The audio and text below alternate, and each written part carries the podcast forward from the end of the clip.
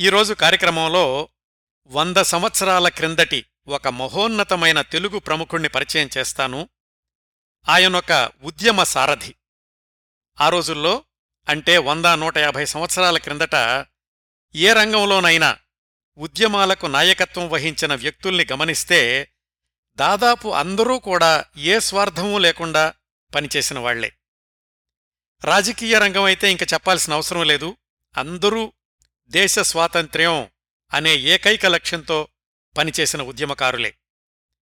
సంఘ సంస్కర్తల రంగాన్ని గమనిస్తే ఒక కందుకూరి వీరేశలింగం గారు ఒక చిలకమర్తి లక్ష్మీనరసింహం గారు ఒక బండారు అచ్చమాంబ గారు ఒక రఘుపతి వెంకటరత్నం నాయుడు గారు.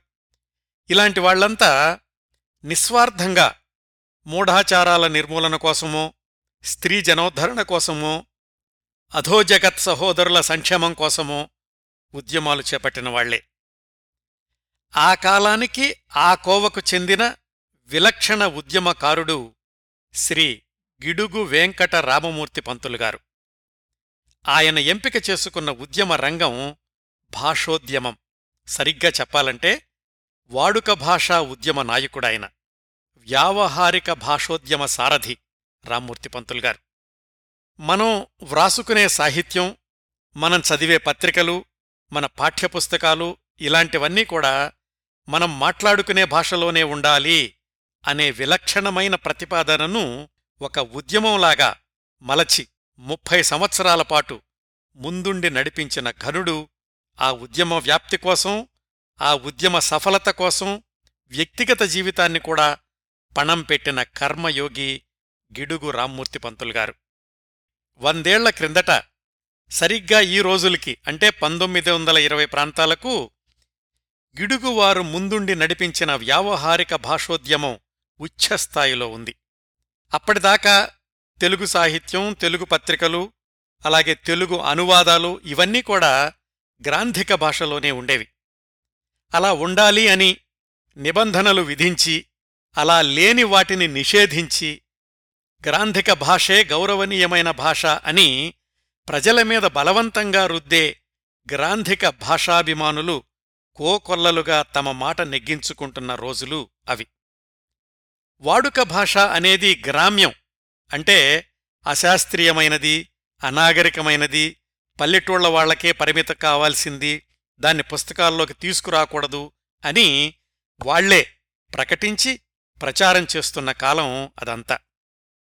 అది తప్పు అలాగా పుస్తకాలన్నీ గ్రాంధికంలో ఉండడం వల్లనే ప్రజల్లో అక్షరాస్యత పెరగడం లేదు. మామూలుగా మాట్లాడుకునే వాళ్ళెవరూ ఆ పుస్తకాలు చదివి అర్థం చేసుకోలేకపోతున్నారు. ఆ సాహిత్యము ఆ పత్రికలు కొంతమందికే పరిమితమైపోతున్నాయి. అయినా కాని ఒక భాష ఇలాగే ఉండాలి అని శాసించడానికి మీరెవరు? దేశానికి స్వాతంత్ర్యం ఎంత ముఖ్యమో జాతికి భాషా స్వాతంత్ర్యం కూడా అంత ముఖ్యం అని ఎలుగెత్తి చాటి గ్రాంధిక భాషావాదులతో దశాబ్దాల పాటు దాదాపుగా దాదాపుగానే కాదండి నిజంగానే యుద్ధం చేసిన పిడుగు గిడుగు. ఈ వాడుక భాషోద్యమంలో ఆయనకు సహకరించిన వాళ్ళు చాలామంది ఉన్నారు కానీ దాన్ని ముందుండి నడిపించింది ఆ ఉద్యమ వేడి చల్లారకుండా చూసింది మాత్రం గిడుగు రామ్మూర్తి పంతులు గారు ఒక్కరే. ఆ క్రమంలో ఆయన ఎదుర్కొన్న ఇబ్బందులు సమస్యలు లెక్కలేనన్ని. ఆ రోజు ఆయన అలా చేసిన భాషా పోరాట ఫలితమే ఈరోజు మన సాహిత్యం కాని మన తెలుగు మాధ్యమంలోని పాఠ్యపుస్తకాలు కాని పత్రికలు కాని అక్షరజ్ఞానం ఉన్న వాళ్ళందరికీ కూడా అర్థమయ్యే భాషలో ఉంటున్నాయి. ఈ సాధన కోసమే వందేళ్ళ క్రిందట చేస్తున్న ఉద్యోగం కూడా మానేసి ఆ తర్వాత జీవించిన ముప్పై సంవత్సరాల్లో జీవితంలోని ప్రతి క్షణాన్ని ఈ ఉద్యమానికే వెచ్చించిన నిస్వార్థ భాషా సేవకుడు గిడుగు రామ్మూర్తి పంతులు గారు. విచిత్రం ఏమిటంటే ప్రాచీన గ్రంథాల్లోనూ పంతొమ్మిదవ శతాబ్దం మొదట్లో వచ్చినటువంటి కొన్ని తెలుగు పత్రికల్లోనూ కూడా ఆనాటి వాడుక భాషే ఉండేది. అయితే చిన్నయ సూరిగారు వ్రాసినటువంటి వ్యాకరణం అచ్చయ్యాక దాన్లోని సూత్రాలను పాటించని భాష భాషే కాదు అని మధ్యలో వచ్చినటువంటి ఛాందసవాదులు తెలుగు సాహిత్యాన్ని చట్రాల్లో బంధించాలని చూశారు. వాళ్ళని ఒప్పించడానికి తాటాకు గ్రంథాలని పట్టుకుని ఊరూరు తిరిగి ఇదుగో వాడుక భాషలోని సాహిత్యం అనేది ఎప్పటినుంచో ఉంది మీరే మధ్యలో గ్రాంధిక భాష అనే వాదం తీసుకొచ్చి అధిక శాతం ప్రజల్ని నిరక్షరాస్యులుగా ఉంచేస్తున్నారు అని పోరాడిన యోధుడు గిడుగు ఆయనతో పాటు కలిసి చదువుకున్న ఆయన మిత్రుడు గురజాడవారు. మనకు తెలిసినంతలో భారతీయుల్లో కాని ఆంగ్లేయుల్లో కాని తెలుగు భాషను శాస్త్రీయంగా వైజ్ఞానిక నేపథ్యంతో పరిశీలించిన వారు గిడుగువారొక్కరే అని అన్నారండి. గిడుగు రామ్మూర్తి పంతులు గారు చేపట్టిన ఉద్యమం లాంటి మరొక కార్యక్రమం సవర భాషోద్యమం. సవరలు అనేటటువంటి గిరిజనులకు మాట్లాడే భాష తప్ప వ్రాసే భాష లేదు. ఏది? వంద సంవత్సరాల క్రిందట గిడుగు రామ్మూర్తి పంతులు గారు పనిచేసినటువంటి సమయంలో అలాంటి భాషను తెలుగు లిపిలో అక్షరీకరించి వాళ్ళ పాటల్ని కథల్ని పుస్తక రూపంలోకి తీసుకొచ్చారు. ఆ భాషకు ఒక నిఘంటువుని తీసుకొచ్చారు. ఆ భాషకు వాచకాలు తయారు చేశారు. ఆ భాష నేర్పడానికి తన సొంత డబ్బులతో పాఠశాలలు స్థాపించారు. ఆ భాష నేర్చుకోవడం కోసం సవరజాతి వాళ్ళని తన ఇంట్లో ఉంచుకున్నారు. మహాత్మాగాంధీగారు అస్పృశ్యతా నివారణ దళిత జనోద్ధారణ ఇలాంటి కార్యక్రమాలు చేపట్టడానికి నలభై సంవత్సరాల క్రిందటే గిరిజనుల్ని చేరదీసి తమలో ఒక భాగం చేసుకున్న నిజమైన సంఘ సంస్కర్త గిడుగువారు. వాళ్ళ భాష నేర్చుకోవడం కోసమని కొండల్లో కోనల్లో అడవుల్లో తిరిగి మలేరియా జ్వరం తెచ్చుకుని దానికోసం వాడిన మందుల వల్ల వినికిడి శక్తిని కోల్పోయి తన డెబ్భై ఏడు సంవత్సరాల జీవితంలో దాదాపు యాభై సంవత్సరాల పాటు బధిరత్వంతోనే జీవించి ఆ స్థితిలోనే ఆ పరిమితితోనే భాషోద్యమాన్ని నడిపించిన యోధాన యోధుడు గిడుగువారు. ఈ రెండు ప్రత్యేకతలతో పాటుగా కొన్నాళ్ళు ఆయన దేవాలయాల్లోని శాసనాల్ని అధ్యయనం చేసి పరిశోధనలు కూడా కొనసాగించారు. గిడుగు రామ్మూర్తి పంతులు గారి జీవితంలో చాలా తక్కువ మందికి తెలిసినటువంటి కోణం పర్లాకిమిడి ప్రాంతాన్ని ఒరిస్సాలోకి వెళ్ళకుండా తెలుగు రాష్ట్రంలోనే ఉండాలి అని ఆయన చేసినటువంటి ప్రయత్నాలు పోరాటం. ఆ క్రమంలో కుటుంబానికి ఆధారమైనటువంటి కొడుకు ఉద్యోగం పోయింది. తనని యాభై సంవత్సరాల పాటు ఆదరించిన పర్లాకిమిడి రాజాగారితో ఢీకొట్టి ప్రత్యక్ష రాజకీయాల్లోకి దిగారు. రాజాగారు పంతులుగారి ఇంటి మీదకి గూండాలను పంపించారు. వీధి పోరాటాలు జరిగాయి. పంతులుగారింటికి సేవలన్నిటినీ నిలిపేశారు. దాదాపుగా ఆయనను సంఘ బహిష్కరణ చేశారు. అయినా కాని చెలించలేదు రామ్మూర్తి పంతులుగారు నమ్మిన సత్యం కోసం నిలబడ్డారు. తన ప్రయత్నాలు విఫలమై పర్లాకిమిడి ప్రాంతంలో కొన్ని ఊళ్ళు కొత్తగా ఏర్పడినటువంటి ఒరిస్సా రాష్ట్రంలో కలిసిన రోజున యాభై ఆరేళ్ళు నివసించిన ఊరిని ఇరవై రెండేళ్ళు నివసించిన ఇంటిని వదిలేసి ఆంధ్ర రాష్ట్రానికొచ్చేశారు పంతులుగారి జీవితంలోని చివరి దశాబ్దంలోని ఈ ఘట్టాలన్నీ కూడా ఒక పొలిటికల్ థ్రిల్లర్ సినిమాని తలపిస్తాయండి. గిడుగు రామ్మూర్తి పంతులుగారి గురించి ఇది చాలా చిన్న ఉపోద్ఘాతమండి ఆయన పేరు తొలిసారిగా వింటున్న తరం కోసం ఎందుకు ఆయన గురించి తెలుసుకోవాలి అనే ప్రశ్నకు సమాధానంగా ఈ ఉపోద్ఘాతమంతా చెప్పాను. గిడుగువారి గురించి తెలిసిన వాళ్ళందరికీ మరొకసారి ఆ మహనీయుడి జీవన ప్రస్థానంలో ఎక్కువగా వెలుగులోకి రాని కోణాలెన్నింటినో ఈ టాక్ షోలో వివరించే ప్రయత్నం చేస్తాను. గిడుగు రామ్మూర్తి పంతులు గారి జీవిత విశేషాల్లోకి వెళ్ళబోయే ముందు ఈ కార్యక్రమ రూపకల్పన కోసం నేను సంప్రదించిన వనరుల జాబితా చెప్తాను. రామ్మూర్తి పంతులు గారి జీవిత చిత్రణ విషయంలో సంతోషించాల్సిన విషయం ఏమిటంటే ఆయన జీవిత ప్రస్థానం గురించి వాళ్ళబ్బాయి సీతాపతి గారు వాళ్ళ మనవడు ఆయన పేరు కూడా రామ్మూర్తే. ఆయన వ్రాసినటువంటి పుస్తకాలు లభిస్తున్నాయి. రామ్మూర్తి గారి శిష్యులు వ్రాసినటువంటి వ్యాసాలు కూడా దొరుకుతున్నాయి. వీటి ఆధారంగా తెలుగు విశ్వవిద్యాలయం వాళ్ళు కేంద్ర సాహిత్య అకాడమీ వాళ్ళు ప్రచురించినటువంటి మోనోగ్రాఫ్స్ కూడా వీలైనంత వివరంగా ఉన్నాయి. అయితే టైం లైన్ వివరాలు మాత్రం ఒక్కొక్క పుస్తకంలో ఒక్కొక్కలాగా ఉండడం కాస్త ఆశ్చర్యకరం. సంఘటనల వరుస కూడా ఒకదానికి ఒకదానికి పొంతన లేకుండా ఉంది. సీతాపతి గారు రామ్మూర్తి గారు వ్రాసిన గిడుగువారి జీవిత చరిత్రలతో పాటుగా బొమ్మకంటి శ్రీనివాసాచార్యులు గారు అక్కిరాజు రమాపతిరావు గారు హెచ్ఎస్ బ్రహ్మానంద గారు వ్రాసినటువంటి పుస్తకాలు కూడా పరిశీలించాను. హైదరాబాద్ బుక్ ట్రస్ట్ వాళ్ళు ప్రచురించిన మరోసారి గిడుగు రామ్మూర్తి అనే వ్యాస సంకలనాన్ని కూడా అధ్యయనం చేశాను. ఈ పుస్తకాల్లో అధిక శాతం ఆర్కైవ్ డాట్ ఓఆర్జీలో లభ్యమవుతున్నాయండి. మీరు కూడా చదవచ్చు. ఎప్పట్లాగానే వీటన్నింటిలోని సమాచారాన్ని క్రోడీకరించి మనదైన కథనంతో ఈ కార్యక్రమాన్ని మీ ముందుకు తీసుకొస్తున్నాను. ఆయా రచయితలకు నా హృదయపూర్వక కృతజ్ఞతలు తెలియచేస్తున్నాను. రామ్మూర్తి గారి జీవితంలో అడుగడుగునా స్ఫూర్తి అంతకు మించిన ఉత్కంఠ కనిపిస్తుందండి. వీటన్నింటినీ వివరంగా తెలుసుకుంటేనే ఆయనకు సరైన నివాళి అర్పించినట్లవుతుంది. అందుకే ఈ కార్యక్రమం కాస్త సుదీర్ఘంగా ఉండబోతోంది. అందువల్ల ఈరోజు మొదటి భాగంలో రామ్మూర్తిగారి ఉపాధ్యాయ జీవితం శాసనాల పరిశోధన సవర భాషోద్యమం వీటి గురించి చెప్తాను. వచ్చే వారం రెండో భాగం చివరి భాగంలో తెలుగు వాడుక భాషా ఉద్యమం అలాగే పర్లాకిమిడి పొలిటికల్ థ్రిల్లర్ ఆ విశేషాలు చెప్తాను. ఇంకా గిడుగు వెంకట రామ్మూర్తి పంతులు గారి జీవిత విశేషాల్లోకి వెళదాం. గిడుగు వెంకట రామమూర్తి. ఆయన నాన్నగారి పేరు వీర్రాజు గారు అమ్మగారి పేరు వెంకమ్మగారు ఈ వీర్రాజు గారి స్వస్థలం అమలాపురం పక్కనే ఉన్నటువంటి ఇందుపల్లి అనే పల్లెటూరు. పద్దెనిమిది వందల యాభై ప్రాంతాల్లో వర్షాలు సరిగా కురవకపోవడం వల్ల కోనసీమ అంతా కరువు కొరల్లో చిక్కుకుంది. ఆ పరిస్థితుల్లో గిడుగు వీర్రాజు గారు ఇందుపల్లిని వదిలేసి విశాఖపట్నం చేరుకున్నారు. ఎందుకంటే అక్కడ అప్పుడే కొత్తగా కలెక్టర్ ఆఫీస్ పెడుతున్నారు అక్కడేమైనా ఉద్యోగం దొరుకుతుందేమో అని. అయితే ఆయన ప్రయత్నాలు ఫలించలేదు. అక్కడ్నుంచి విజయనగరం చేరుకున్నారు. ఇవన్నీ కూడా కాలినడకనేనండి. అప్పట్లో రైళ్ళిక్క వాడుకలోకి రాలేదు. విజయనగర సంస్థానంలో సముద్దారు అంటే రెవెన్యూ ఇన్స్పెక్టర్ ఉద్యోగం దొరికింది వీర్రాజు గారికి. అక్కడే ఆయనకి విజయనగరానికి చెందిన పోడూరు సీతాపతి గారమ్మాయి వెంకమ్మ గారితోటి వివాహం జరిగింది. పద్దెనిమిది వందల అరవైలో ఆయన ఉద్యోగరీత్యా శ్రీకాకుళానికి ఇరవై మైళ్ళ దూరంలో ఉన్న పర్వతాలపేట అనే ఊరు చేరుకున్నారు. ఆ ఊళ్ళో ఆయన పదిహేను సంవత్సరాలున్నారు.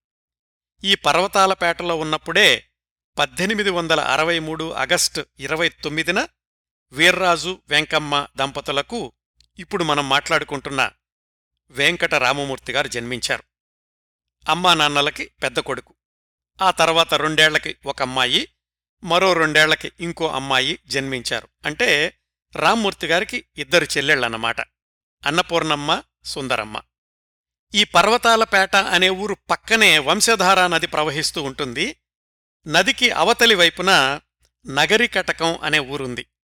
మనం మాట్లాడుకునే పద్దెనిమిది వందల అరవై మూడు ప్రాంతాలకి జయపూర్ సంస్థానం ప్రభువు ఆ నగరి కటికలో తాత్కాలికంగా నివసిస్తూ ఉండేవాళ్ళు ఆయన కుటుంబానికి వీర్రాజు గారి కుటుంబానికి మైత్రి కుదిరింది.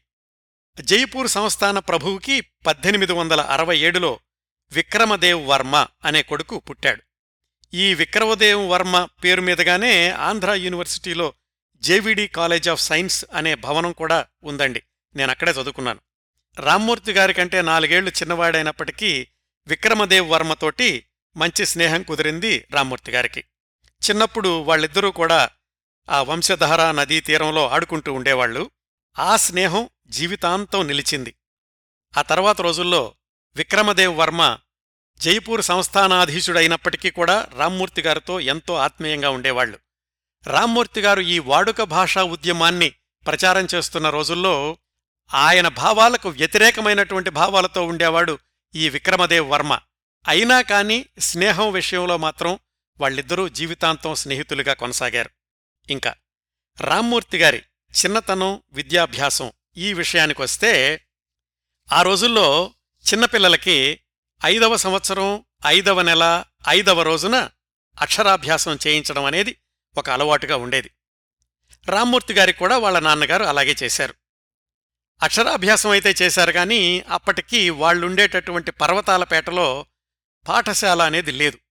దగ్గరలోనే ఉన్న గోనెపాడు అనే ఊరు నుంచి వారణాసి గున్నయ్య పంతులు అనే ఆయన రోజు పర్వతాలపేటకొచ్చి వీధిబడి లాంటిది నిర్వహిస్తూ ఉండేవాడు. ఆయన దగ్గరే రామ్మూర్తి పంతులు గారు తెలుగు లెక్కలు సంస్కృతం నేర్చుకున్నారు.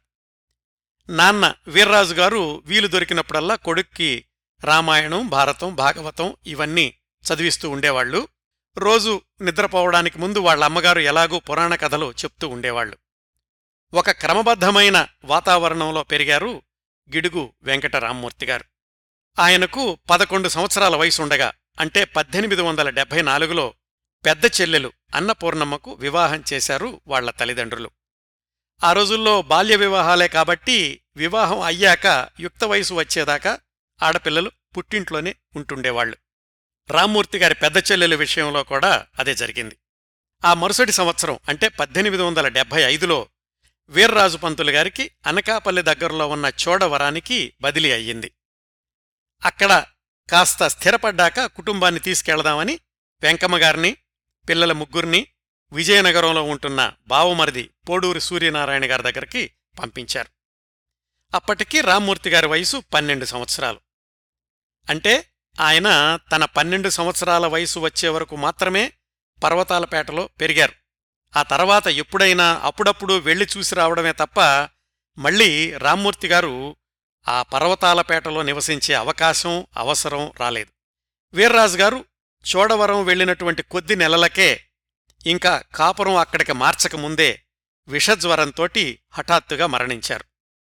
వెంకమ్మగారు ముగ్గురు పిల్లలతోటి బ్రతుకు బండి సాగించాల్సిన పరిస్థితి. వీర్రాజుగారి స్వగ్రామమైనటువంటి ఇందుపల్లిలో కొద్దిపాటి కొబ్బరి తోటలు ఉన్నాయి కాని వాటి వల్ల వచ్చే ఆదాయం అంతంత మాత్రంగానే ఉండేది. వీర్రాజుగారు విజయనగర సంస్థానంలో ఎంతో నమ్మకంగా పనిచేసినందువల్ల పర్వతాలపేట దగ్గరలో దొరలు ఆయనకి కొంత పొలాన్ని దానంగా ఇచ్చారు. కాకపోతే ఆ విషయం వెంకమ్మగారికి తెలీదు. అందువల్ల కొంత అన్నగారు సహాయం చేస్తే మరికొంత ఖర్చుల కోసమని ఒంటిమీద నగలమ్ముతూ కాలాన్ని నెట్టుకు రాసాగారు రామ్మూర్తిగారు అమ్మగారు వెంకమ్మగారు అలా కష్టపడుతూనే ఆమె విజయనగరంలో ఉండగానే రెండో అమ్మాయికి కూడా బాల్య వివాహమే చేశారు. ఇంకా రామ్మూర్తిగారి విషయానికొస్తే విజయనగరం మహారాజా కాలేజీలో నాలుగేళ్ళు చదువు కొనసాగించారు. పద్దెనిమిది వందల డెబ్బై ఐదు నుంచి పద్దెనిమిది వందల డెబ్బై తొమ్మిది దాకా అంటే మెట్రిక్యులేషన్ పూర్తయ్యేదాకా. రామ్మూర్తి గారు ఆ కాలేజీలో చదువుతున్న రోజుల్లోనే జరిగినటువంటి మరొక అద్భుతం ఏమిటంటే ఆయనకు అప్పారావు అనే కుర్రవాడితోటి స్నేహం కుదరడం. ఆ అప్పారవే గురజాడ అప్పారావు గారు. వయసులో రామ్మూర్తి గారికంటే ఒక సంవత్సరం పెద్దవాడే. కాకపోతే సన్నగా పుల్లలాగా ఉండడంతోటి రామ్మూర్తి గారికి తమ్ముడేమో అనిపిస్తూ ఉండేవాడు. ఇద్దరికి మంచి స్నేహం కుదిరింది. అప్పటికే అప్పారావు గారు పద్యాలు వ్రాస్తూ ఉండేవాళ్ళు రామ్మూర్తి గారికి చదువు తప్ప ఇంకో ధ్యాస ఉండేది కాదు. పట్టుదలతో చదవడంతో పాటు కాస్త అమాయకంగా కూడా ఉండేవాడు రామ్మూర్తి గారు. ఎంత అమాయకుడంటే రామ్మూర్తి గారు అప్పారావు గారు తరచూ విజయనగరం ఊరి బయట పొలాల్లోకి షికారుకు వెళుతూ ఉండేవాళ్ళు సాయంకాలం సమయాల్లో. ఒకరోజు సాయంకాలం అలా వెళ్ళినప్పుడు గురజాడ అప్పారావు అనే పద్నాలుగేళ్ళ కుర్రాడు రామ్మూర్తితోటి అన్నాడు నేను మేఘమల్హార్ రాగంలో పాడితే వర్షం వస్తుంది తెలుసా? అని. నిజానికి అప్పటికి మబ్బులు పట్టే ఉన్నాయి. ఏది పాడు చూద్దాం అన్నాడు రామ్మూర్తి. అప్పారావు పాడాడు. నిజంగానే వర్షం కురిసింది. రామ్మూర్తి ఆశ్చర్యపోయాడు. కొన్నాళ్ళయ్యాక ఇంకొక రోజు ఇవాళ్ళ పాడు వర్షం వస్తుందేమో చూద్దాం అన్నాడు రామ్మూర్తి. గురజాడ అప్పారావు ఆకాశం వైపు చూశాడు. మేఘాలు లేవు. పాడినా లాభం లేదు అని ఆయనకి తెలుసు. కాని పాడాడు. సహజంగానే వర్షం రాలేదు. రామ్మూర్తి నవ్వబోతుండగానే అప్పారావే చెప్పాడు. చూసావా రామ్మూర్తి? నాకంటే మంచి పాటగాడు ఇంకెక్కడో పాడుతున్నాడు. అందుకని మేఘాలన్నీ అక్కడికెళ్ళిపోయాయి అని. నీ సంగతి తెలిసిందిలే అన్నట్లుగా నవ్వేశాడు గిడుగు రామ్మూర్తి. అలా కొనసాగినటువంటి వాళ్ళిద్దరి స్నేహం జీవితాంతం అంటే గురజాడ అప్పారావు గారు మరణించేదాకా కొనసాగింది. ఆ తర్వాత సంవత్సరాల్లో రామ్మూర్తి పంతులు గారు చేపట్టినటువంటి వాడుక భాషా ఉద్యమానికి పెద్ద దన్నుగా నిలిచారు గురజాడ అప్పారావు గారు. వివరాలు టైం లైన్లో తర్వాత తెలుసుకుందాం. పద్దెనిమిది వందల డెబ్బై తొమ్మిదిలో రామ్మూర్తి అప్పారావు వాళ్ళిద్దరూ కూడా ఒకేసారి మెట్రిక్ పాస్ అయ్యారు అప్పారావు గారు అదే కాలేజీలో పై చదువు కొనసాగించారు. కాని రామ్మూర్తి గారు చదువు వదిలేయక తప్పలేదు. ఎందుకంటే వాళ్ళ అమ్మగారు చెప్పేశారు ఇంకా ఆడపిల్లలిద్దరినీ కాపురానికి పంపించాలి నీకు పై చదువులు చదివించేటటువంటి ఓపిక లేదు అని. తాను కూడా తల్లికి సహాయం చేయడానికి ఉద్యోగం వెతుక్కోక తప్పనటువంటి పరిస్థితి. విశాఖపట్నం కలెక్టర్ ఆఫీసులో తాత్కాలికంగా గుమస్తా ఉద్యోగం దొరికింది. నెలకి పదిహేను రూపాయలు జీతం మీద. అప్పటికి ఆయన వయసు పదహారు సంవత్సరాలు. వెంకమ్మగారు కొడుకును కూడా పెళ్ళి చేసుకోమని ఒత్తిడి చేశారు. భీముని పట్నానికి చెందిన కందికొండ రామదాసు గారమ్మాయి అన్నపూర్ణతోటి పద్దెనిమిది వందల డెబ్భై తొమ్మిదిలోనే వివాహం జరిగింది రామ్మూర్తి గారికి. ఈ కందికొండ రామదాసు గారు కూడా వీర్రాజు గారు కోనసీమ నుంచి వలస వచ్చినట్లుగానే కొవ్వూరు నుంచి భీమునిపట్నం వలస వెళ్ళారు అదే రోజుల్లో. అక్కడికెళ్ళాక ఆయన ఒక ఓడల కంపెనీలో గుమస్తాగా చేరి అంచెలంచెలుగా ఎదిగి కూతుర్ని గిడుగు రామ్మూర్తి గారికిచ్చి వివాహం చేసే సమయానికి ఇంకొక ఓడల కంపెనీలో భాగస్వామి కూడా అయ్యారు. వివాహం అయితే అయ్యింది. కాకపోతే అన్నపూర్ణమ్మ గారు కాపురానికి రావడానికి మరొక ఐదేళ్ళు పట్టింది. ఈలోగా రామ్మూర్తి గారు ఉద్యోగం మారాల్సొచ్చింది. విశాఖపట్నంలో చేస్తున్నటువంటి గుమస్తా ఉద్యోగం తాత్కాలికమే కాబట్టి అది అయిపోగానే ఆయన టీచర్ ఉద్యోగానికి దరఖాస్తు పెట్టుకున్నారు. పద్దెనిమిది వందల ఎనభైలో అంటే ఆయన పదిహేడు సంవత్సరాల వయసులో రెండు చోట్ల టీచర్ ఉద్యోగం చేసే అవకాశం వచ్చింది. ఒకటేమో విజయనగరానికి దగ్గరలో ఉన్న కోనాడ అనే ఊళ్ళో పాతిక రూపాయల జీతానికి ఇంకొకటేమో కాస్త దూరం పర్లాకిమిడి అనే ఊరెళితే ముప్పై రూపాయల జీతం. ఐదు రూపాయలు ఎక్కువ రావడం అంటే చాలా గొప్ప ఆ రోజుల్లో. పైగా తల్లి తమను సాకడానికి ఎన్ని ఇబ్బందులు పడుతోందో గమనించినటువంటి రామ్మూర్తి గారు దూరమైనా సరే ఐదు రూపాయలు ఎక్కువ వచ్చేటటువంటి ఉద్యోగాన్నే ఎంపిక చేసుకున్నారు. అట్లా పద్దెనిమిది వందల ఎనభైలో పర్లాకిమిడి రాజావారి పాఠశాల మిడిల్ స్కూల్లో టీచర్గా చేరారు. తల్లిని చెల్లెళ్ళిద్దరినీ తనతో పాటుగా తీసుకెళ్ళారు. అది మొదలు అంటే పద్దెనిమిది వందల ఎనభై నుంచి ఆ తర్వాత యాభై ఆరు సంవత్సరాల పాటు పంతొమ్మిది వందల ముప్పై ఆరు దాకా పర్లాకిమిడిలోనే ఉండిపోయారు గిడుగు రామ్మూర్తి పంతులు గారు. అక్కడుండగానే ఆయన డిగ్రీ ప్రైవేటుగా చదువుకున్నారు ఉద్యోగంలో ఎదిగారు ఉద్యమాలు చేపట్టారు. వీటన్నింటికీ కూడా పర్లాకిమిడినే కార్యక్షేత్రం అయ్యింది. ఎన్నో గౌరవాలు పురస్కారాలు అందుకున్నటువంటి ఆ ఊళ్ళోనే యాభై ఆరేళ్ళ తర్వాత అత్యంత అవమానకరమైన పరిస్థితుల్లో వదిలేసి రావాలని నిర్ణయించుకోవడం రామ్మూర్తి గారి జీవిత చరమదశలో ఒక బాధాకరమైన పరిణామం. వివరాలన్నీ కథాక్రమంలో తర్వాత తెలుసుకుందాం. పర్లాకిమిడిలో రామ్మూర్తి పంతులు గారి యాభై ఆరు సంవత్సరాల జీవితాన్ని రెండు దశలుగా చూడొచ్చండి. పద్దెనిమిది వందల ఎనభై నుంచి ఆయన స్వచ్ఛంద పదవీ విరమణ చేసే పంతొమ్మిది వందల పదకొండు దాకా ఒక దశ పదవీ విరమణ చేశాక పూర్తికాలం భాషోద్యమానికి అంకితమైపోయి ఆ ఊరు వదిలేసిన పంతొమ్మిది వందల ముప్పై ఆరు దాకా రెండో దశ. మొదటి దశ ముప్పై ఒక్క సంవత్సరాల్లో గిడుగు రామ్మూర్తి పంతులు గారి జీవిత విశేషాల్ని నాలుగు కోణాల్లో చూడొచ్చండి. మొదటి కోణం ఆయన వృత్తి జీవితంలో ఎదుగుదల ఉపాధ్యాయుడిగా ఆయనలోని ప్రత్యేకతలు నిబద్ధత కొన్ని సంఘటనలు. రెండో కోణం దేవాలయాల్లోని శాసనాలను అధ్యయనం చేయడం పరిశోధించడం. మూడో కోణం గిరిజనుల సవర భాషా సంస్కరణ లేదా సవర భాషోద్యమం. నాలుగో కోణం వాడుక భాషా ఉద్యమాన్ని ప్రారంభించడం. ఇవన్నీ కూడా ఏ సంవత్సరంలో ఏవేం జరిగాయి దేని తర్వాత ఏది జరిగింది అనే విషయంలోనే ఒక్కొక్క పుస్తకంలో ఒక్కొక్క విధంగా రాశారు. కొన్ని మైలురాళ్ళ లాంటి సంఘటనలను మినహాయించి ఒక పుస్తకంలో వ్రాసిన వరుసకి మరొక పుస్తకంలో వ్రాసిన వరుసకి పొంతనలేదు. అందువల్ల మన కార్యక్రమం సరళంగా ఉండడం కోసమని పద్దెనిమిది వందల ఎనభై పంతొమ్మిది వందల పదకొండు ఆ ముప్పై ఒక్క సంవత్సరాల్లో జరిగిన పంతులుగారి జీవితంలోని విశేషాల్ని టైం లైన్ వరుస కాకుండా నాలుగు విభాగాలుగా తెలుసుకుందాం. వీటిల్లో కొన్ని సంఘటనలు ఒకేసారి సమాంతరంగా జరిగుండొచ్చు అవసరమైనప్పుడు ఆ విషయం చెప్తాను. ముందుగా రామ్మూర్తి పంతులు గారి వ్యక్తిగత జీవితం వృత్తి జీవితం ఆ ముప్పై ఒక్క సంవత్సరాల్లో. ఆయన ఉద్యోగంలో చేరిన నాలుగేళ్ళకి అంటే పద్దెనిమిది వందల ఎనభై నాలుగులో భార్య కాపురానికొచ్చారు. పద్దెనిమిది వందల ఎనభై ఐదులో మొదటి కుమారుడు సీతాపతి గారు జన్మించారు. ఈయనే గిడుగు సీతాపతి. తండ్రికి తగ్గ తనయుడిగా ఎదిగాడు. రామ్మూర్తి గారు చేపట్టిన ఉద్యమాలన్నింటిలోనూ భాగస్వామి అయ్యాడు ఈ సీతాపతి గారు. తనంతట తానుగా కొన్ని పుస్తకాలు రాశారు. సినిమాల్లో నటించారు. ఎవరు ఇదంతా? రామ్మూర్తి గారి పెద్దబ్బాయి సీతాపతి గారు. తండ్రి ఉద్యోగం మానేసి వాడుక భాషా ఉద్యమంలోకి దూకినప్పుడు కుటుంబ బాధ్యతలన్నిటి కూడా సీతాపతి గారే తీసుకున్నారు. ఆంధ్ర యూనివర్సిటీ నుంచి కళా ప్రపూర్ణ అందుకున్న తండ్రి కొడుకులు గిడుగు రామ్మూర్తి పంతులు గారు గిడుగు సీతాపతి గారు మాత్రమే అయ్యారు. వీటి వివరాలు కథాక్రమంలో తర్వాత వస్తాయి. సీతాపతి గారి తర్వాత రామ్మూర్తి గారికి మరొక ముగ్గురు అబ్బాయిలు జన్మించారు. వీర్రాజు రామదాసు సూర్యనారాయణ వాళ్ళ పేర్లు.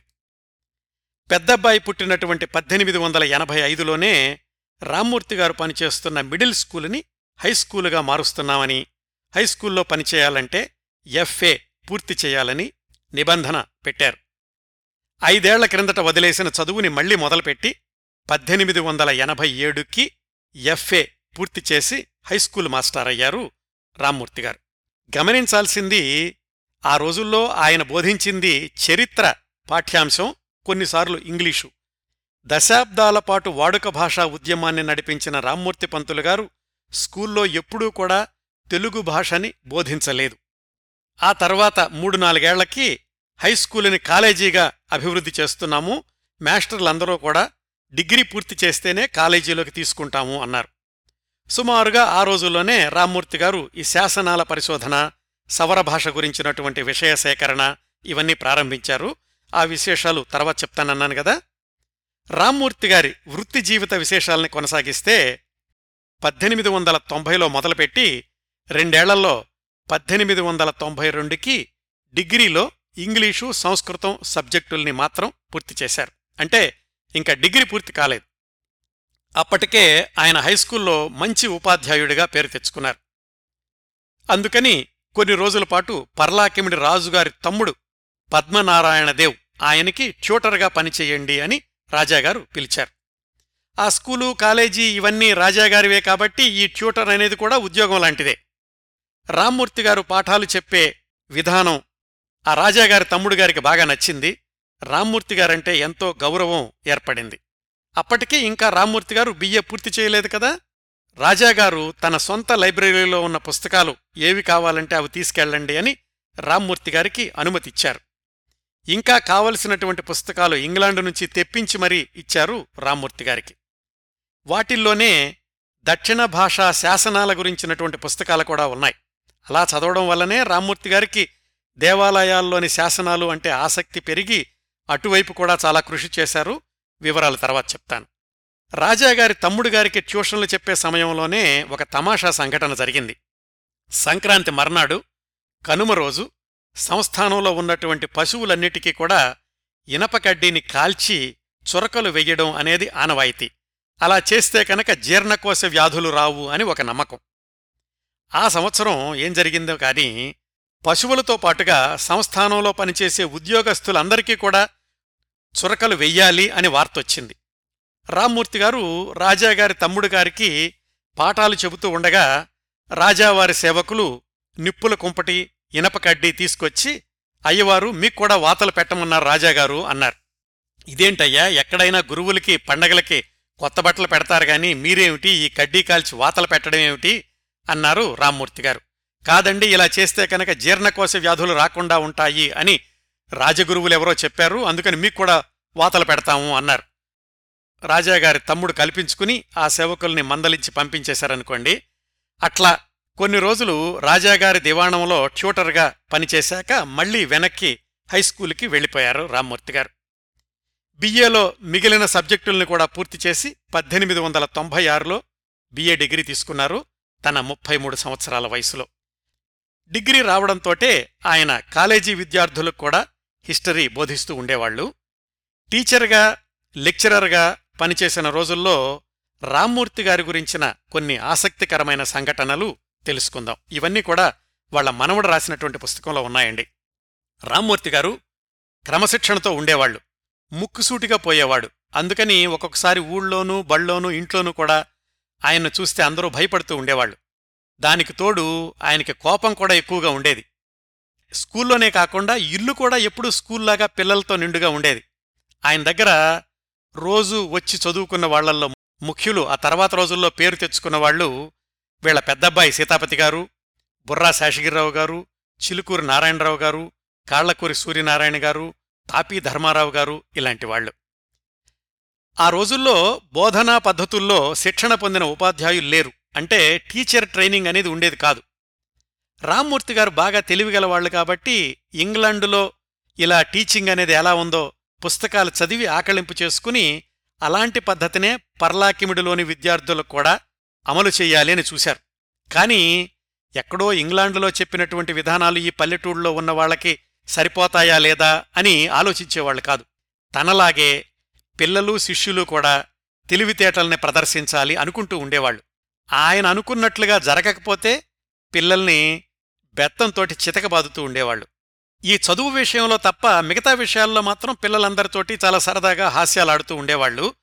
అయినా కాని పిల్లలందరూ ఆయన చేతికర్ర చప్పుడు వింటే భయపడిపోతూ ఉండేవాళ్ళు. ఆ భయం వాళ్ళకి స్కూలు మానేశాక కూడా వెంటాడుతూ ఉండేది. ఒకటి రెండు సంఘటనలు చెప్తాను. ఆయన ఎంత క్రమశిక్షణతో ఉండేవాళ్ళు నిబద్ధతతో ఉండేవాళ్ళు అనడానికి. పరీక్షా పత్రాలను దిద్ది మార్కులు వేయడంలో కూడా ఆయన చాలా నిక్కచ్చిగా ఉండేవాళ్ళు. ఎవరు సిఫార్సు చేసినా గాని ఆయన ముందేసినటువంటి మార్కులకి ఒక్క అరమార్కు కూడా కలిపేవాళ్ళు కాదు. ఒకసారి ఎఫ్ఏ సెలక్షన్ ఎగ్జామినేషన్ అంటే ఎంట్రన్స్ పరీక్షలో చిలుకూరి నారాయణరావు గారికి రామ్మూర్తి గారు దిద్దినటువంటి హిస్టరీ పేపర్లో రెండు మార్కులు తక్కువ వచ్చినాయి. ఆ రెండు మార్కులు కలిపితే ఆయన ఎఫ్ఏ పరీక్షకి వెళ్ళొచ్చు. అందుకని ఆయన రామ్మూర్తి గారిని సూటిగా అడగకుండా ప్రిన్సిపాల్ మంగు శ్రీనివాసరావు గారి దగ్గరికి వెళ్ళారు ఎవరు? ఈ రెండు మార్కులు తక్కువ వచ్చినటువంటి చిలుకూరు నారాయణరావు అనే కుర్రవాడు. ఆయన రామ్మూర్తి గారిని కలిసి ఆ నారాయణరావు అనే కుర్రాడి పేపర్ ఒకసారి చూడండి అన్నారు. అంటే రామ్మూర్తి గారు నేను సరిగ్గానే చూశాను. చదవని వాడికి మార్కులు రాకపోతే నేనేం చెయ్యను? ఈ విషయం మీరు పట్టించుకోవద్దు అన్నారు.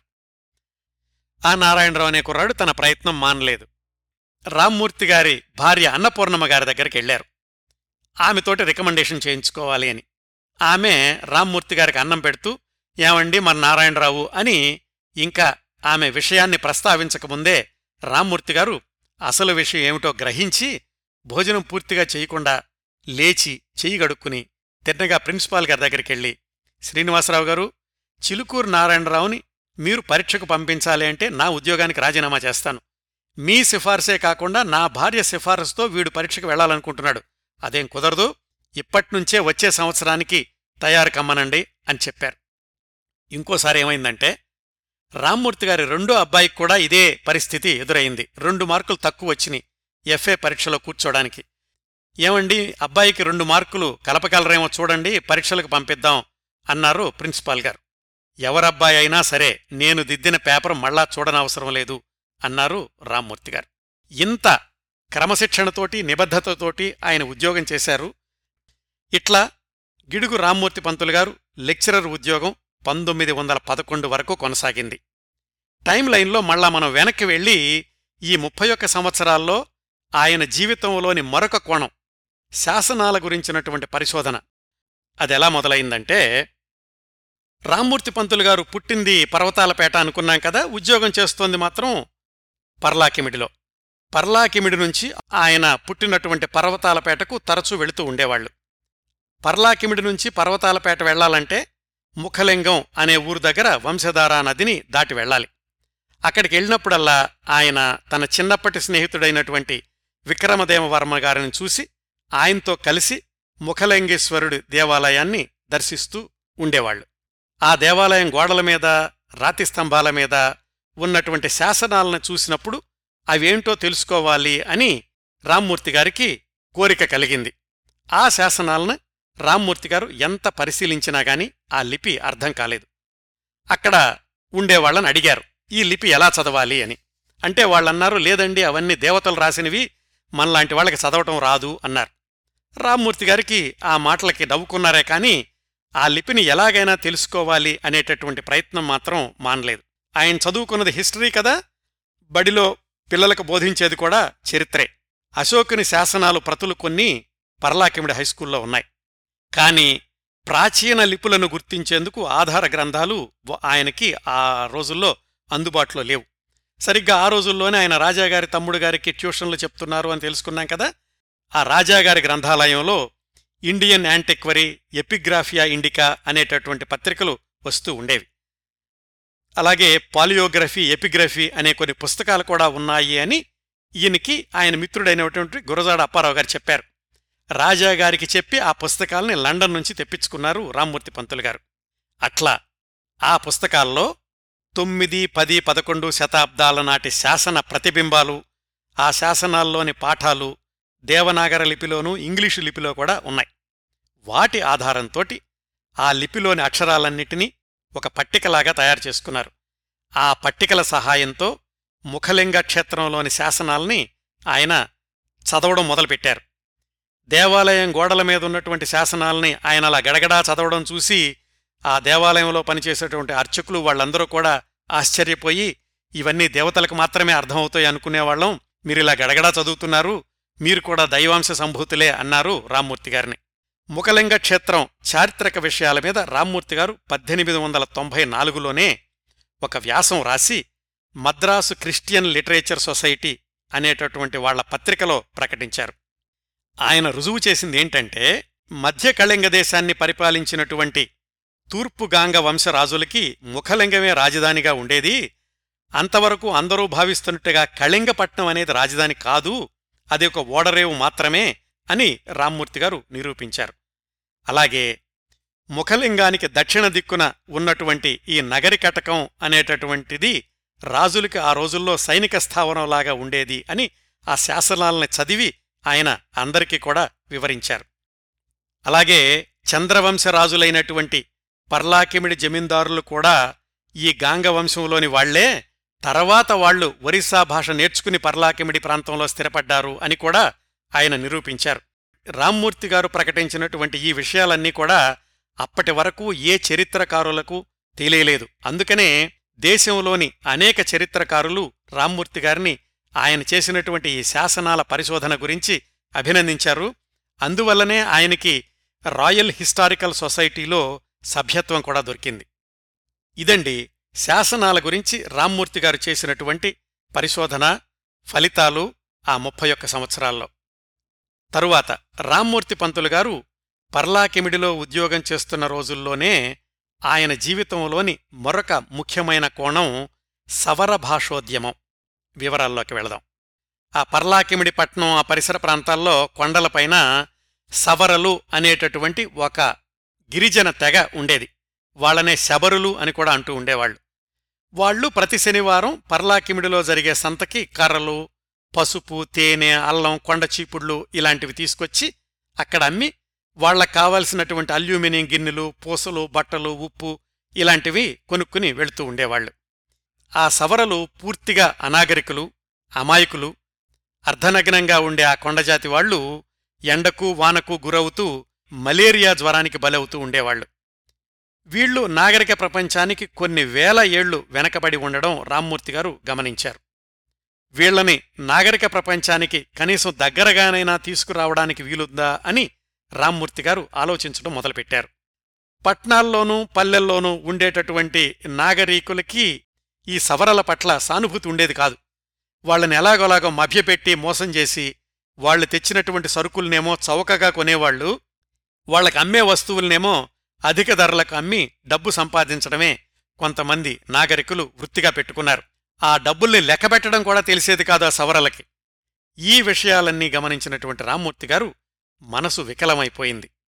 వాళ్ళకి చదువు చెప్పి కాస్త విజ్ఞానవంతులుగా చేయగలిగితే వాళ్ళ బ్రతుకులు బాగుపడతాయి అని రామ్మూర్తి గారు భావించారు. ఒక వ్యక్తికి ఆ రోజుల్లో ఇలాంటి ఆలోచన రావడం చాలా అద్భుతమైన విషయం అండి. పైగా అస్పృశ్యత అనేది విపరీతంగా ఉండేది ఆ రోజుల్లో.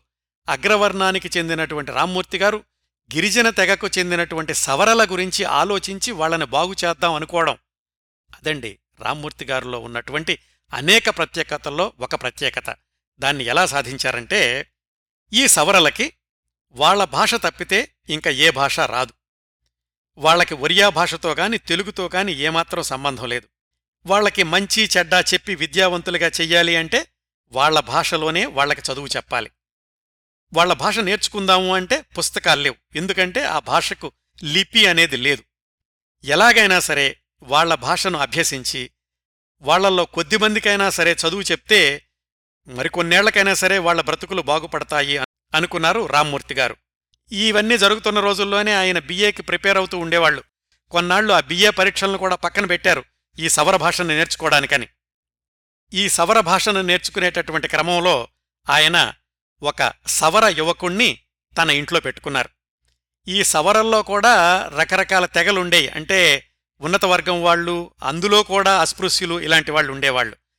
ఆ సవరల్లో దళితులుగా పరిగణించబడేటటువంటి వాళ్ళని పానో అంటే పైడి జాతి వాళ్ళు అనేవాళ్ళు.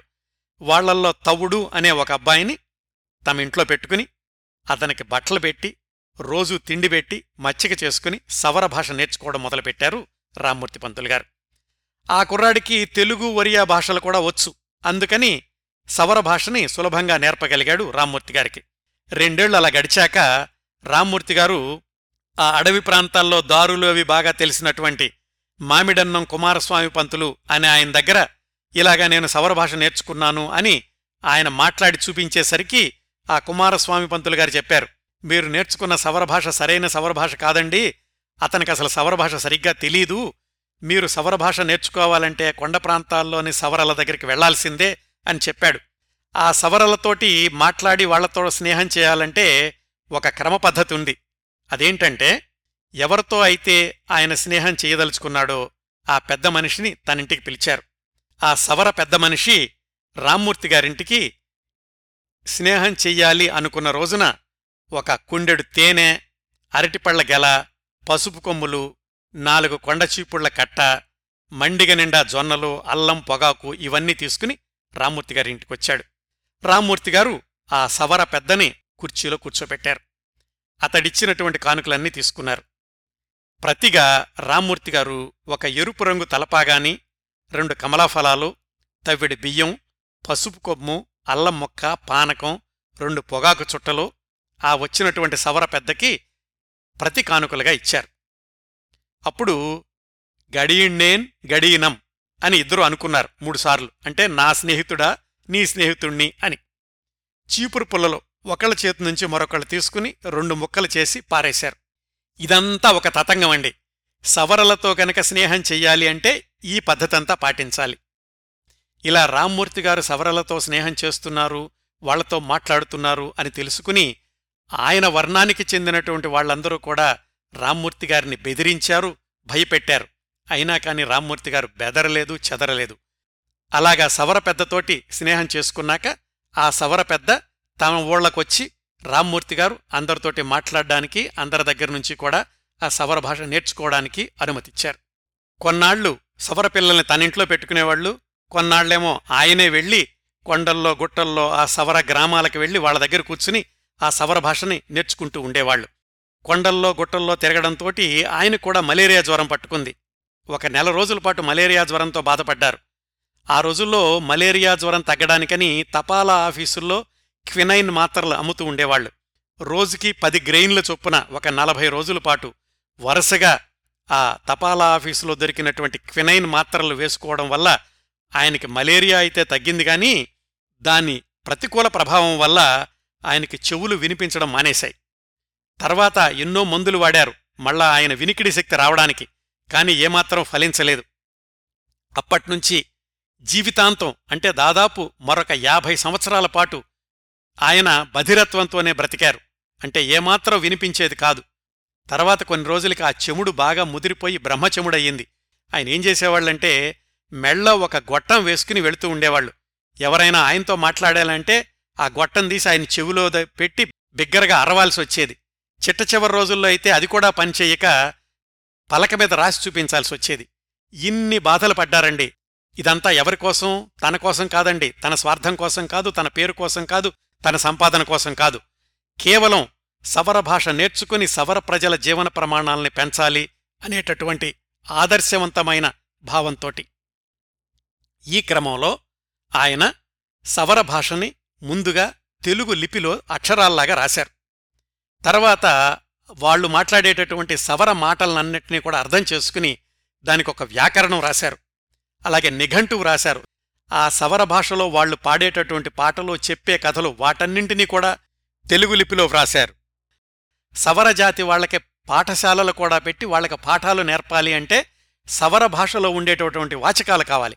అవి కూడా వ్రాశారు ఆయన. ఇట్లా ఐదు సంవత్సరాల పాటు ఆయన కృషి అంతా కూడా సవరల మీదే జరిగింది. ఈ కృషి జరుగుతూ ఉండగానే ఆయన బిఏ పాస్ అవడం ఆయన కాలేజీలో లెక్చరర్గా వెళ్ళడం ఇవన్నీ కూడా జరిగాయి.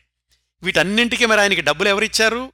సొంతంగా డబ్బులు ఖర్చు పెట్టుకుని ఆయన ఈ పనులన్నీ చేయడమే కాకుండా సవర వాళ్ళకి సహాయం చేయడమే కాకుండా సవర గ్రామాల్లో స్కూళ్ళు పెట్టి గ్రాంటులు తీసుకురావాలని ప్రయత్నించారు. కానీ ప్రభుత్వంలో ఏమాత్రం కదలిక కనిపించలేదు. తనకొస్తున్నటువంటి జీతంలోనే కొంత ఖర్చు పెట్టి ఆ స్కూళ్ళని కొంతకాలం పాటు కొనసాగించారు. ఇట్లా నడుస్తూ ఉండగా పంతొమ్మిది వందల ఎనిమిదిలో ఆ ప్రాంతాలకి వెల్ష్ మెన్ అనే ఒక ఫారెస్ట్ ఉద్యోగి వచ్చాడు. ఆయన అరణ్యాల్లో పనిచేయాలి కాబట్టి సవరవాళ్ళతో సంభాషించడానికని సవర భాష నేర్పేవాళ్ళెవరున్నారా అని ఆరా తీస్తున్నప్పుడు రామ్మూర్తి పంతులు గారి గురించి చెప్పారు. ఆయన రామ్మూర్తి పంతులు గారి దగ్గరకు వచ్చి మీరు మా బంగ్లాకు వచ్చి నాకు సవర భాష నేర్పండి అన్నాడు. రామ్మూర్తి గారు చాలా స్వాభిమానం ఉన్నటువంటి మనిషి. నేను చేస్తున్నటువంటి ఉద్యోగం మిగతా పనులతోటి మీ బంగ్లాకు వచ్చి నేర్పడం అనేది నాకు కుదరదు అన్నారు రామ్మూర్తి గారు. మేం మీకు పారితోషికం ఇస్తాను వచ్చి చెప్పండి అన్నాడు ఆ ఫారెస్ట్ అధికారి. అయినా సరే రామ్మూర్తి గారు అన్నారు మీ పారితోషికం నాకు అక్కర్లేదు మీ ఇంటికి నేను రాలేను. మధ్యాహ్నం విశ్రాంతి వేళల్లో మీరే మా కాలేజీకి రండి ఒక గంటసేపు సవర భాష నేర్పుతాను అన్నారు. అయితే సరే చూద్దాం అని కొన్ని రోజులు రామ్మూర్తి గారి దగ్గర పాఠాలు నేర్చుకోవడం ప్రారంభించాడు. కొన్ని రోజులు వినగానే రామ్మూర్తి గారి యొక్క ప్రతిభ ఏమిటో అతనికి బోధపడింది మెత్తపడ్డాడు ఆ రోజుల్లోనే మ్యాన్ మైకేల్ అని ఒక కలెక్టర్ వచ్చాడు. ఈ వెల్ష్ మెన్ అన్న ఆయన ఏది రామ్మూర్తి గారి దగ్గర సవర భాష నేర్చుకున్న ఆయన కలెక్టర్కి సిఫార్సు చేశాడు. రామ్మూర్తి గారు ఇలాగా సవర భాష గురించి చాలా కృషి చేశారు తెలుగు సవర నిఘట్టువు కథలు పాటలు ఇవన్నీ కూడా రాశారాయన వాటిని అచ్చువేస్తే బాగుంటుంది అని. ఆ వెల్ష్ మ్యాన్ చెప్పినటువంటి సిఫార్సుతోటి ఆ పుస్తకాలన్నింటినీ కూడా ఆయన అచ్చువేశారు కలెక్టర్ గారు. ఇదంతా పంతొమ్మిది వందల పదకొండు పదమూడు ఆ ప్రాంతాల్లో జరిగింది. అప్పుడు గవర్నమెంట్ వాళ్ళు రామ్మూర్తి గారిని అడిగారు ఈ పుస్తకాలన్నీ రచించినందుకు మీకు ఏం ప్రతిఫలం ఇవ్వమంటారు? అని. అంటే ఆయన ఏం చెప్పారో తెలుసండి నాకేమీ అక్కర్లేదు మీరు సవర పిల్లలకి బళ్ళు తెరవండి. కొంతకాలం నేను ప్రయత్నించి నేను కొనసాగించలేక మానేశాను. మీరు మళ్ళీ వాటిని తెరిచి వాళ్ళని విద్యావంతులుగా చెయ్యండి అంతే చాలు అని చెప్పారు. అంత నిస్వార్థమైనటువంటి సేవ చేశారు సవరజాతి వాళ్ళకి సవర భాషకి రామ్మూర్తి పంతులు గారు నూట పది సంవత్సరాల క్రిందట. బ్రిటిష్ వాళ్ళు రామ్మూర్తి గారి యొక్క సేవల్ని గుర్తించి పంతొమ్మిది వందల పదకొండో సంవత్సరం నవంబర్ పన్నెండున జార్జి చక్రవర్తి రాజ్యాభిషేకం రోజున గిడుగువారికి సర్టిఫికెట్ ఆఫ్ మెరిట్ ఇచ్చారు. ఆ తర్వాత రెండు సంవత్సరాలకి పంతొమ్మిది వందల పదమూడులో రావు సాహెబ్ అనేటటువంటి బిరుదును కూడా ప్రకటించారు. పంతొమ్మిది వందల పదమూడులోనే ఈ వెల్ష్ మెన్ అనే ఆయన చేసిన ప్రయత్నాలు ఫలించి సెరంగో అనే ఊళ్ళో సవర పాఠశాల ఒకటి మళ్ళీ ప్రారంభించారు. అక్కడ సవర భాషలో ట్రైనింగ్ ఇవ్వడానికని ఉపాధ్యాయుల్ని తయారు చేయడం ప్రధాన ధ్యేయం. ఇంతలో ఈ వెల్ష్మెన్ అనే ఆయన ఇంగ్లండుకు వెళ్ళాల్సొచ్చింది. మొదటి ప్రపంచ యుద్ధంలో చేరడానికి. అక్కడ ఆయన మరణించాడు. కానీ ఆ సవర స్కూలు బాధ్యతల్ని రామ్మూర్తి గారు సీతాపతి గారు తీసుకుని సవర భాష నేర్పేటటువంటి ఉపాధ్యాయుల్ని తయారు చేశారు. రామ్మూర్తి గారు ప్రారంభించినటువంటి ఈ సవర భాషా సేవ పంతొమ్మిది వందల పదమూడుతో ఆగిపోలేదండి. ఆ తర్వాత రెండు దశాబ్దాల పాటు కొనసాగింది.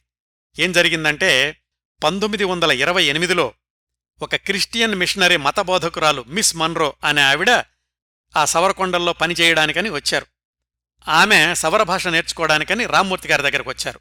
రామ్మూర్తి గారు అప్పుడు ఈ భాషోద్యమంతోటి తీరిక లేకుండా ఉన్నారు. ఆయన పది సంవత్సరాల పాటు నేర్చుకున్న సవర భాషనంతటిని ఆరు నెలల్లో తన కొడుకు సీతాపతి గారికి చెప్పి సీతాపతి గారి ద్వారా ఆ మిస్ మన్రోకి సవర భాష నేర్పించారు. ఆవిడ ఆ శరంగు అనే ఊళ్ళో ఆగిపోయినటువంటి సవర పాఠశాలని మళ్ళీ ప్రారంభించారు. పంతొమ్మిది వందల ముప్పై ఒకటిలో ఆమె ఇచ్చినటువంటి ప్రోత్సాహంతోటి బ్రిటిష్ గవర్నమెంట్ వాళ్ళు రామ్మూర్తి గారిని మీరు ఇంతవరకు తెలుగులో వ్రాసినటువంటి ఈ సవర భాషకు సంబంధించిన పుస్తకాల్ని ఇంగ్లీష్లోకి అనువాదం చెయ్యండి అని అడిగారు. అప్పుడు ఆయన ఇంగ్లీషు సవర భాష నిఘంటువు అలాగే ఇంగ్లీష్లో సవర భాష నేర్చుకోవడానికి వాచకాలు ఇలాంటివన్నీ కూడా తయారు చేశారు.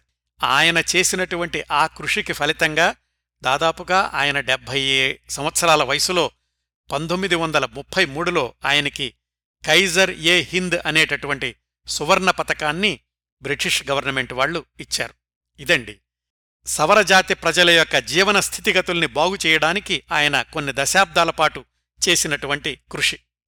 ఇంకా గిడుగు రామ్మూర్తి పంతులు గారి జీవితంలో అతి ముఖ్యమైన భాగం విడదీయరాని భాగం వాడుక భాషా ఉద్యమం. తెలుగు వ్యావహారిక భాషా ఉద్యమం. ఇంతకుముందు చెప్పినట్లే రామ్మూర్తి పంతులు గారు హిస్టరీ మాస్టారు. తెలుగు భాష తెలుగులో ప్రాచీన సాహిత్యం ఇలాంటి వాటితోటి అస్సలు ఆయనకి సంబంధం లేదు. వాటి గురించి ఆలోచించేటటువంటి తీరిక కూడా లేదు ఆయనకు పంతొమ్మిది వందల ఆరు వరకు. ఎందుకంటే ఒకవైపు ఉద్యోగం ఇంకోవైపు సవర భాష గురించినటువంటి కృషి. ఈ నేపథ్యంలో ఆయన నలభై మూడు సంవత్సరాల వయసులో ప్రారంభమైంది తెలుగుని వాడుక భాషగా చెయ్యాలి అనేటటువంటి ప్రయత్నం ఆ తరువాత ఆయన జీవితాంతం కొనసాగించినటువంటి ఉద్యమం. ఆ రోజు ఆయన చేసినటువంటి ఆ ఉద్యమ ఫలితంగానే ఈరోజు మన సాహిత్యం మన పత్రికలు మన పాఠ్యగ్రంథాలు మనం మాట్లాడుకునే భాషలోనే ఉంటున్నాయి. అదొక్కటే కాదు ఇవన్నీ వాడుక భాషలో ఉండడం వల్ల అక్షరాస్యత పెరిగింది. అక్షరాస్యత వల్ల కలిగే ఉపయోగాలన్నీ కూడా తెలుగు జాతి అందిపుచ్చుకోగలిగింది. గిడుగు వెంకట రామమూర్తి పంతులు గారు సాగించినటువంటి ఈ ఉద్యమం కురుక్షేత్ర యుద్ధంలాగా కొనసాగింది. ఎన్నో ఎత్తులు పయ్యెత్తులు అక్షరాయుధాలు సాహితీ సమరాంగణాలు అత్యంత ఉత్కంఠభరితంగా సాగిన ఆ ఉద్యమం గురించి మనం వివరంగా తెలుసుకోవాలండి. అట్లాగే గిడుగువారి చివరి దశాబ్దపు జీవితం ఒక పొలిటికల్ థ్రిల్లర్ని తలపిస్తుంది. అందులో తండ్రి కొడుకుల సెంటిమెంట్ కూడా ఉంది. ఈ విశేషాలన్నింటినీ మనం వచ్చే వారం గిడుగు రామ్మూర్తి పంతులు గారి గురించిన ప్రత్యేక కార్యక్రమం రెండవ భాగం చివరి భాగంలో తెలుసుకుందాం. ఈ మొదటి భాగాన్ని ఇంతటితో ముగిస్తున్నానండి. ఈ కార్యక్రమాలను ఆదరించి అభిమానిస్తున్న శ్రోతలందరకు హృదయపూర్వకంగా కృతజ్ఞతలు తెలియచేస్తున్నాను. వచ్చే వారం గిడుగు రామమూర్తి పంతులు గారి గురించిన ప్రత్యేక కార్యక్రమం రెండవ భాగంతో కలుసుకుందాం. అంతవరకు నవ్వుతూ ఉండండి. మీ నవ్వులు పది మందికి పంచండి. ప్రస్తుతానికి మీ దగ్గర సెలవు తీసుకుంటోంది. సదా మీ ఆదరాభిమానాలను కోరుకునే మీ కిరణ్ ప్రభ.